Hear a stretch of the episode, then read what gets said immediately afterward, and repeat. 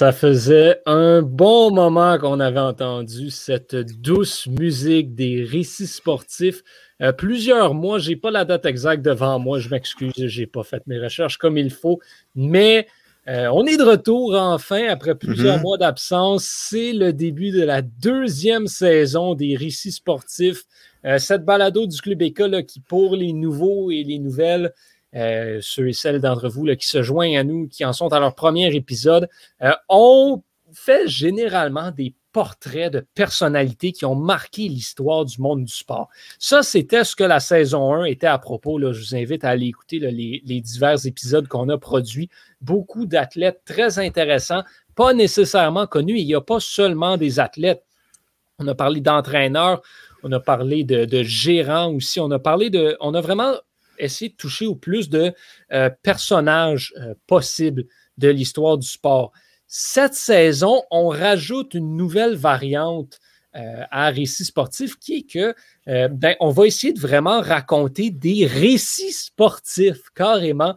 Donc, oui, on va présenter des portraits de temps à autre, mais on va également rentrer des histoires qui ont marqué le sport en général à travers le temps, que ce soit pour toutes sortes de choses. Donc aujourd'hui, euh, c'est un épisode un peu 100% ça, 100% euh, plus histoire que portrait. On ne va pas parler de personnalité en particulier, mais plus de moments dans l'histoire du sport qui ont été marquants et qui ont défini certaines générations de partisans. Donc, euh, c'est là-dessus qu'on aborde un peu. C'est ça le, le, nouveau focus de la saison 2. C'est pour ça qu'on appelle ça saison 2 aussi, euh, et pas juste une continuation de la saison 1. C'est parce qu'on veut vraiment faire une petite transition, un petit changement, amener cette balado-là euh, un petit peu plus haut que ce qu'elle était déjà. Donc, qui vous accompagnera à travers ce, voyage dans le temps carrément pour cette deuxième saison? Bien, moi-même, Johan Carrière, je suis de retour et je suis en compagnie aujourd'hui de mon cher collègue Thomas Lafont. Salut Tom, comment tu vas aujourd'hui? Ah, ça va très bien, ça va très bien. Euh, là, par contre, dans ton intro, j'ai remarqué que tu sais que qu'on allait faire des récits euh, de, de d'événements sportifs. Euh, Dans, dans, mon cas, je vais plus parler euh, de finances aujourd'hui. Ouais, c'est ben, ça. C'est un peu. En tout cas, je ne sais pas exactement. On n'a pas fait de pratique. Tu ne m'as pas raconté déjà de quoi exactement tu allais parler. Mais j'ose imaginer que ce dont tu vas parler sera amené à travers certains événements X Mhm. euh, marquants dans le monde ben, du hockey, précisément, parce que Thomas, tu nous parles aujourd'hui euh, de, de la longue histoire un petit peu drôle et spécial euh, des offres hostiles dans la Ligue nationale de hockey. Oui, euh, ben ça, veux-tu que je commence tout de suite? Ben écoute, tu peux y aller si tu veux. C'était juste, je voulais juste introduire les sujets, euh, premièrement, un petit peu comment on le faisait avant. Peut-être juste rapidement avant que tu partes. Euh, moi, de mon côté, je vais me concentrer sur euh, les boycotts des Jeux olympiques en 76, 80, 84, parce qu'on a beaucoup entendu parler cette année avec les Jeux olympiques de Tokyo. La meilleure récolte du Canada dans des Jeux olympiques non boycottés. Ben, c'est quoi les Jeux boycottés? D'où ça sort? Pourquoi est-ce qu'il y a eu des boycotts aux Jeux et comment est-ce que le Canada a performé en comparaison avec euh, les plus récentes Olympiades. C'est à ça que sur ça que à quoi je vais m'attarder. Euh, on a Étienne Boutier qui est toujours dans le coup, toujours dans le projet. Euh, il n'est pas là aujourd'hui avec nous.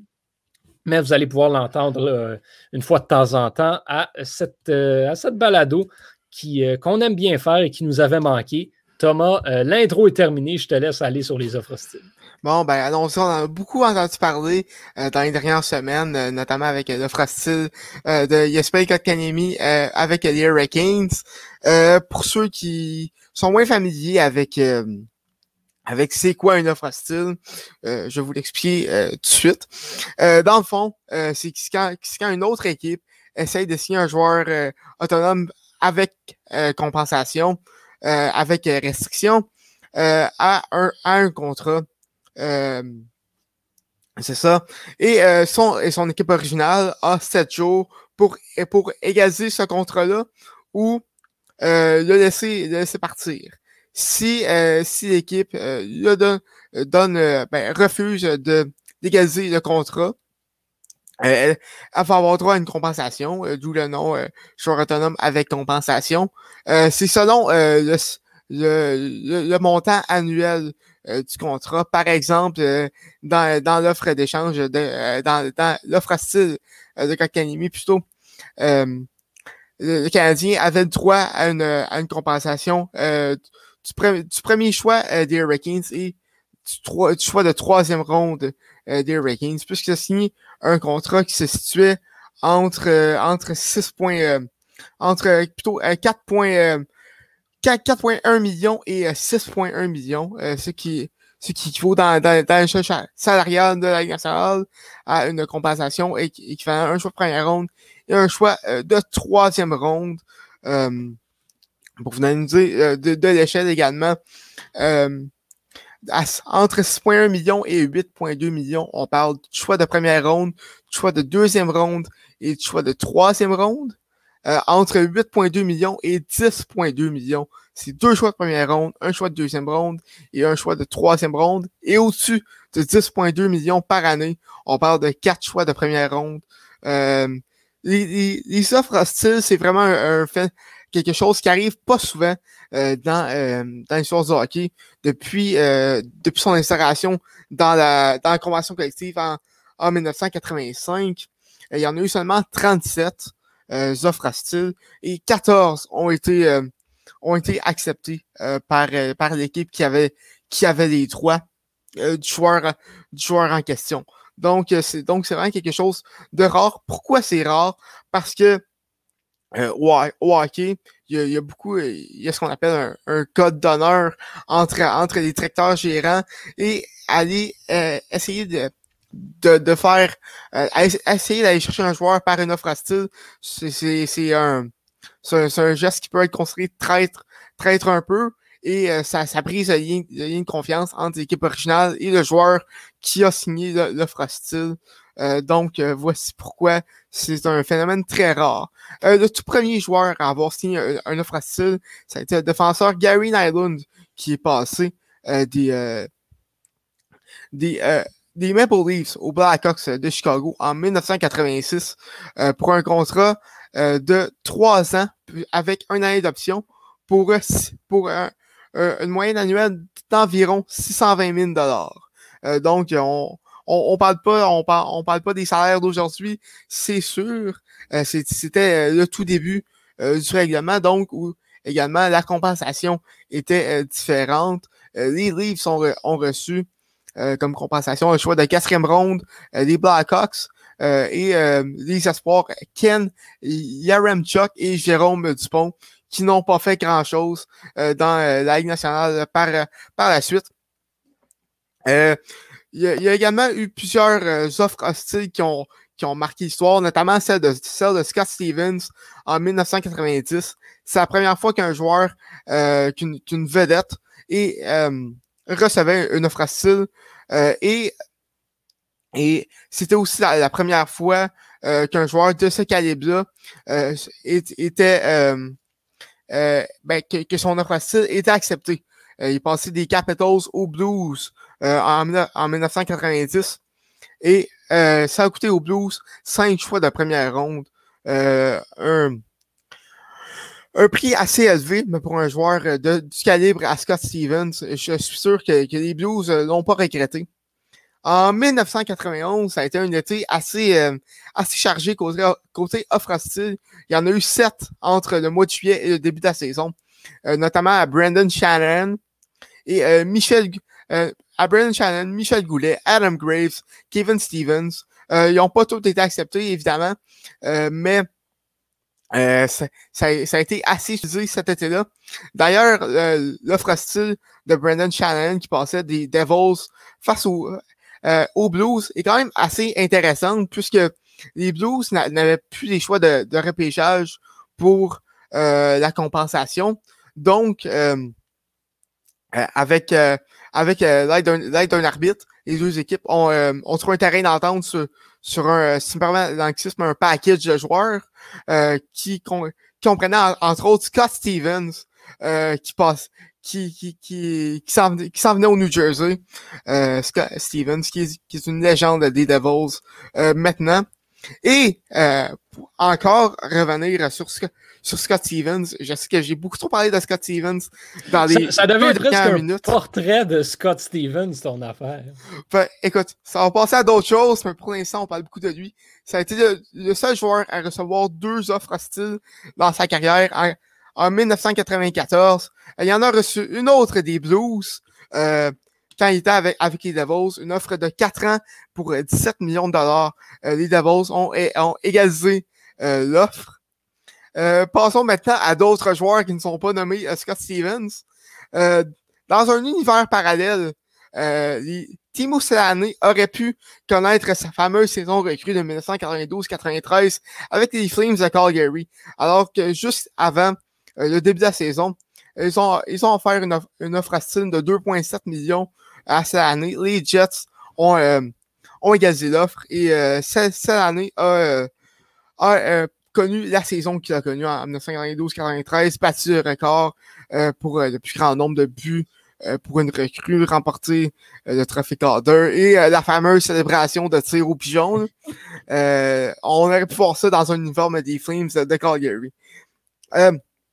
sinon, du, du côté des offres hostiles, ça a été vraiment un, une manœuvre qui a été, qui beaucoup utilisée à la fin des années 90.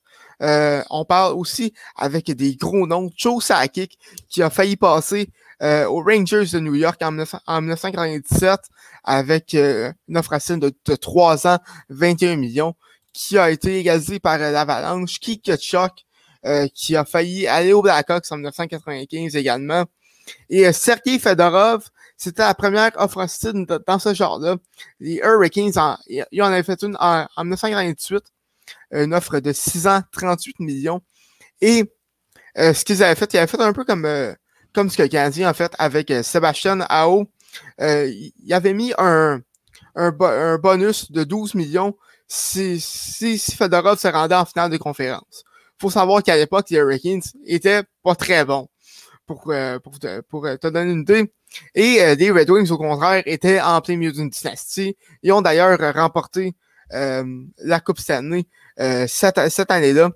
Et euh, dans le fond, les Red Wings ont finalement payé euh, Fedora 28 millions pour la saison 1997-98. C'est un très très bon salaire selon moi. Pas ah. pire, pas pire. Oui, effectivement. Après cette offre de, de Fedorov, ça n'a a pas été utilisé. En fait, ça n'a pas été utilisé jusqu'à l'après lockout euh, de 2005. La prochaine offre venant de Ryan, euh, à Ryan Kessler en 2006 euh, par les Flyers face aux, aux Canucks. les, les, les Canucks qui ont égalisé l'offre. Euh, le dernier joueur avant euh, Katkanemi à avoir accepté euh, une offre hostile, ça, ça, a été Dawson Penner en 2007 qui passait des orders aux, euh, aux Docks. Ben, en fait, ah, ok, tu veux dire que l'offre hostile a fonctionné. Oui, c'est ça qui. Ok, ben, oui, c'est ça que, Sébastien Nao a techniquement accepté l'offre Oui, oui, oui. Ok, ok, ok. Mais ce qui, qui, a fonctionné en 2007 sur un contrat de 5 ans euh, pour 21,5 euh, millions. Euh, les Ducks qui ont reçu en, comme compensation le choix de première ronde, deuxième ronde et troisième ronde des Orders en 2008. Il faut croire que les Oilers doivent un peu regretter ce, ce, cette décision-là, considérant l'avenir qu'ils ont eu par la suite. Également, la, plus grosse offre hostile en euh, de l'histoire de, de, de, la nationale, euh, Johan, tu dois sûrement savoir laquelle que je parle, euh, chez Weber en 2012, euh, qui, qui, qui, en avait reçu une des Flyers euh, pour 14 ans, 110 millions de dollars. Euh, les prédateurs qui ont qui ont égalisé l'offre. Mais ce contrat-là, les fans du Canadien peuvent en témoigner, est devenu un boulet de masse salariale pendant assez longtemps. Euh, Weber qui est encore ce contrat jusqu'en 2026. Euh, donc, euh, on on n'a pas fini avec ce, con, ce contrat-là. et je, je disais que les offres étaient quelque chose qui était peu utilisé dans, le, dans hockey. Dans les dix dernières années, il y en a eu trois, dont deux qui impliquent les Canadiens, euh, Katkanemi et Sébastien Aou il y a deux ans. là, la, la dernière qui n'impliquait pas le Canadien était en 2013, alors que Ryan O'Reilly a reçu une offre hostile des Flames de Calgary de deux ans pour 10 millions de dollars. L'Avalanche qui a égalisé cette offre. Donc, quelque chose qui commence à un peu, je dirais, à, reprendre de l'engouement. Euh, une offre hostile. Euh, peut-être qu'on en verra une l'été prochain. Il y a tout le temps plein, plein de candidats intéressants. Euh, cette saison aussi, d'autres d'autres agents libres sous restriction qui sont pas encore signés. On pense notamment à Josh Peterson, Quinn Hughes, Brady Ketchuk. Peut-être qu'ils en, recevront une dans les prochains jours. On sait pas. mais c'est tout temps quelque chose d'assez intéressant et qui, et qui crée beaucoup de tension euh, dans, dans la Ligue nationale euh, quand ça arrive une offre hostile. C'est les réactions à travers de la Ligue qui, est, qui est toujours intéressant de voir et de, surveiller. Puis c'est les, les commentaires que ça génère mm-hmm. sur, des, sur Twitter, par exemple. C'est ça qui est vraiment très drôle de suivre dans le cas des offres hostiles. Mm-hmm. Oui, puis euh, si tu me permets de faire un petit commentaire sur, sur celle de Kotkanemi, on voyait que les Hurricanes se sont gâtés sur celle-là, notamment avec euh, le bonus de signature de 20 Ils s'en sont donnés à cœur joie. Exactement. Donc, euh, c'est ça un peu l'histoire euh, des offres hostiles dans la Ligue nationale. Une histoire passionnante pour ceux qui aiment la finance. Effectivement, effectivement. Ceux qui aiment le hockey aussi, c'est une autre histoire.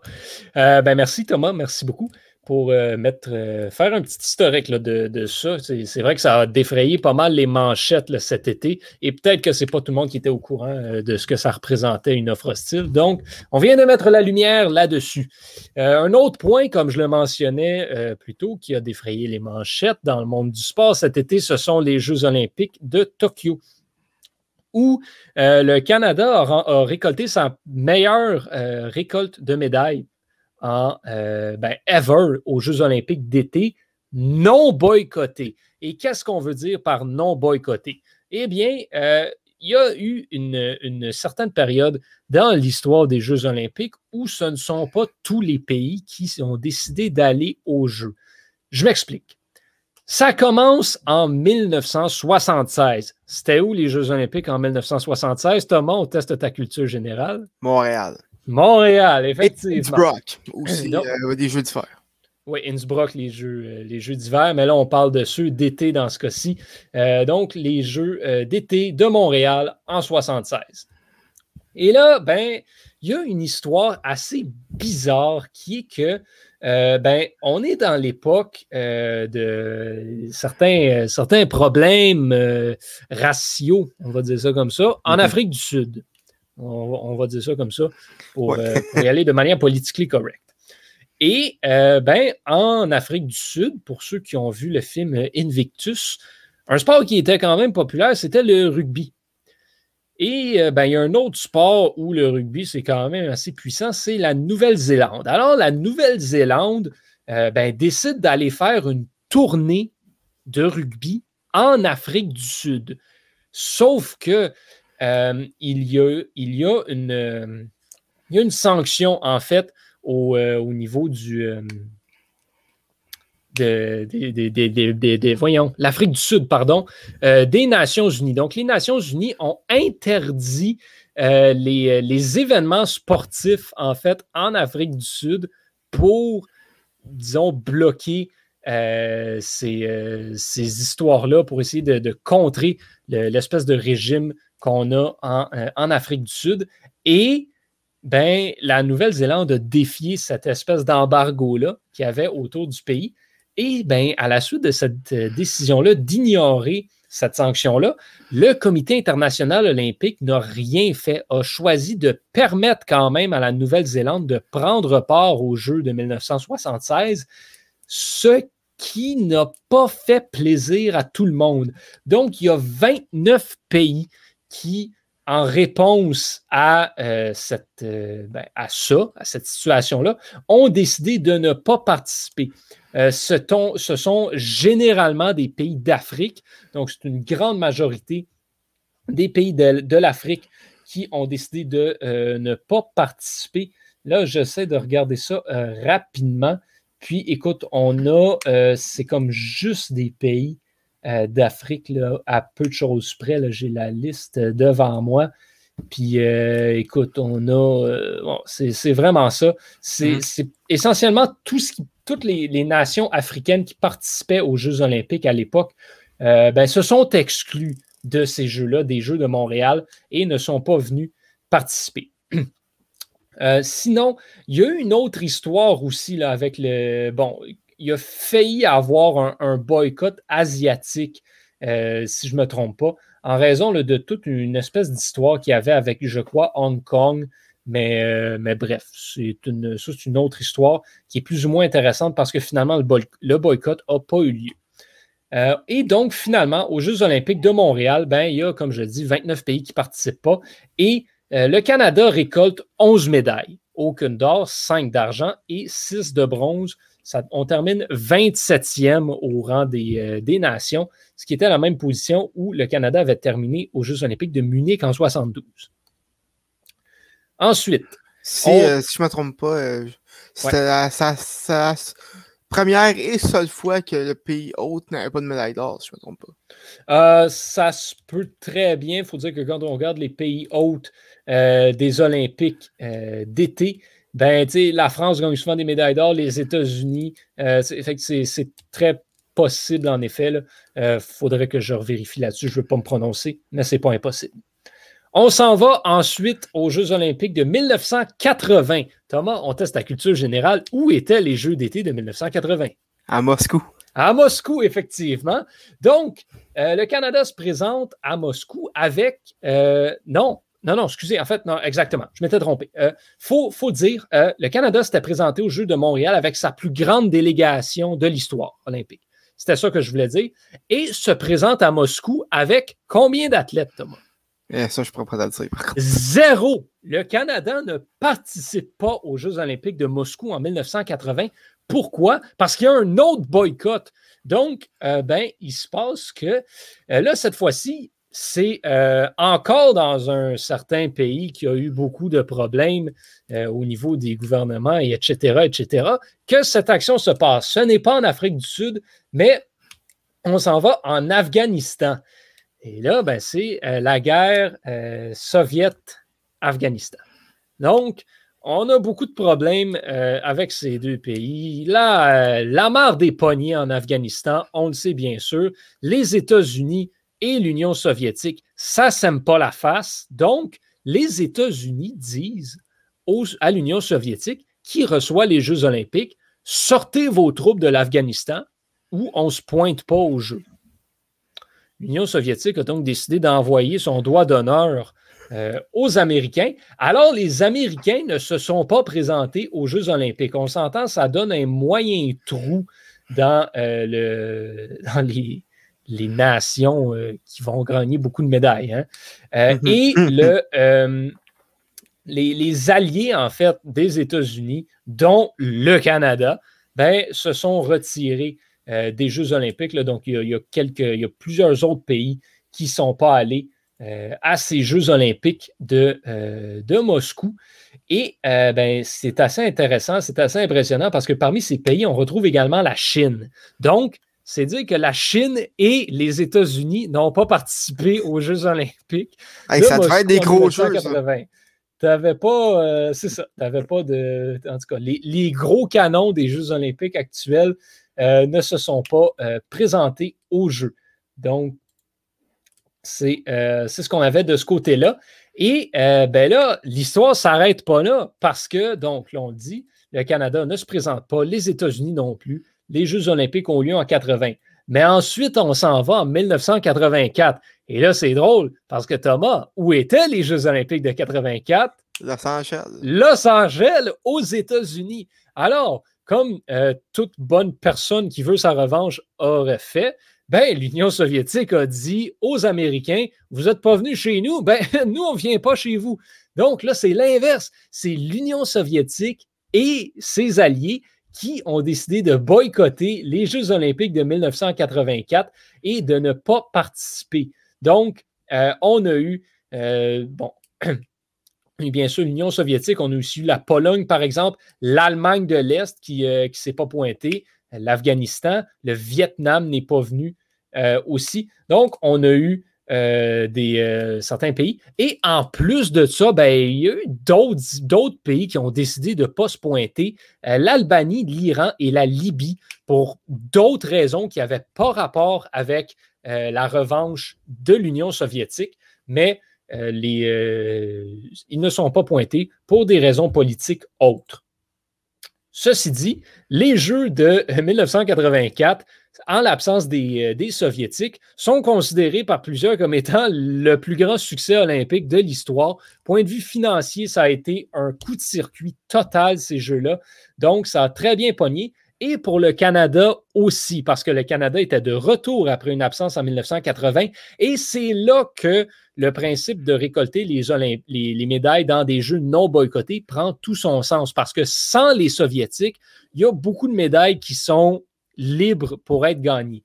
Le Canada s'est présenté à Los Angeles avec ce qui est encore à ce jour sa plus grande délégation de l'histoire, 407 athlètes et ont remporté 10 médailles d'or, 18 d'argent, 16 de bronze pour un total de 44. C'est 20 euh, ah médailles de plus que le total des Jeux de Tokyo, qui est le plus haut total des Jeux non boycottés. Et le Canada avait terminé au sixième rang parmi toutes les nations participantes. C'était la première fois depuis les Jeux de 1912 à Stockholm que le Canada terminait dans le top 10 euh, des, des, nations au point de vue des récoltes euh, des médailles. Par contre, il faut le dire, il y en avait beaucoup moins euh, lorsque, à, cette époque-là. Donc, euh, c'était plus facile de terminer euh, parmi, les, parmi les meilleurs pays à ce moment-là.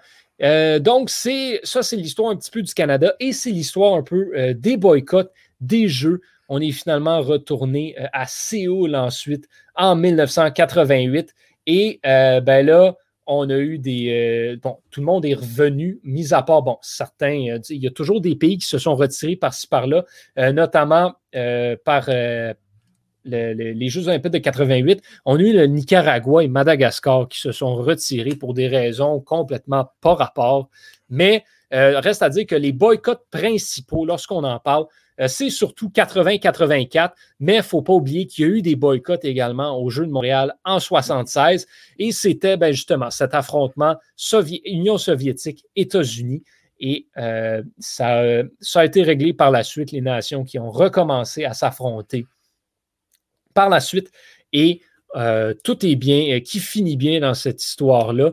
Euh, sauf que, bon, maintenant, la Russie ne participe, la Russie qui est, bon, l'Union soviétique moderne, ne participe techniquement plus aux Olympiques. Ça, c'est une autre histoire aussi, parce qu'il y a eu un, une sanction, une sanction en raison des athlètes qui étaient dopés essentiellement. D'ailleurs, aux Jeux olympiques de 76, il y avait des athlètes euh, de l'Allemagne qui étaient euh, dopés. Donc, le dopage a été là, un, gros problème. Ce sera une histoire pour une autre fois, le dopage aux Jeux olympiques. C'est comme un, un, immense dossier, surtout lorsqu'on s'attarde à la Russie, à l'Union soviétique et à ce qui est aujourd'hui les athlètes du Comité olympique de Russie. Et mm. euh, ben voilà, c'est ce qui conclut ce petit portrait pour le fun, euh, est-ce qu'il y a eu des pays qui sont, sont retirés euh, des Jeux à Tokyo? Euh, des Jeux à Tokyo cette année qui ont décidé de ne pas y aller. La seule raison pour laquelle je verrais qu'on se serait retiré, c'est en raison de la pandémie de COVID-19. Mais dans ce qu'on a vu là, dans les nouvelles, il n'y a, pas de, a pas de pays là, qui ont boycotté les Jeux ou qui ont annulé leur participation aux Jeux de Tokyo. Donc, euh, non, pas selon les informations que j'ai devant moi. C'est bon. Et euh, donc voilà, c'est ce qui va mettre fin à ce premier épisode de la deuxième saison des récits sportifs avec euh, deux histoires quand même assez intéressantes. On vous revient la semaine prochaine avec autre chose. Peut-être qu'on va ramener un portrait ou deux. On va y aller avec d'autres histoires intéressantes parce que après bon, des années et des années d'existence, ben, le monde du sport a tellement d'anecdotes et tellement de moments importants qui méritent d'être racontés. Donc, on va essayer de vous les transmettre à chaque semaine. Donc, au nom de toute l'équipe, je suis Owen Carrière. Je vous donne rendez-vous la semaine prochaine pour un autre épisode des récits sportifs. D'ici là, portez-vous bien, mesdames et messieurs, et à très bientôt.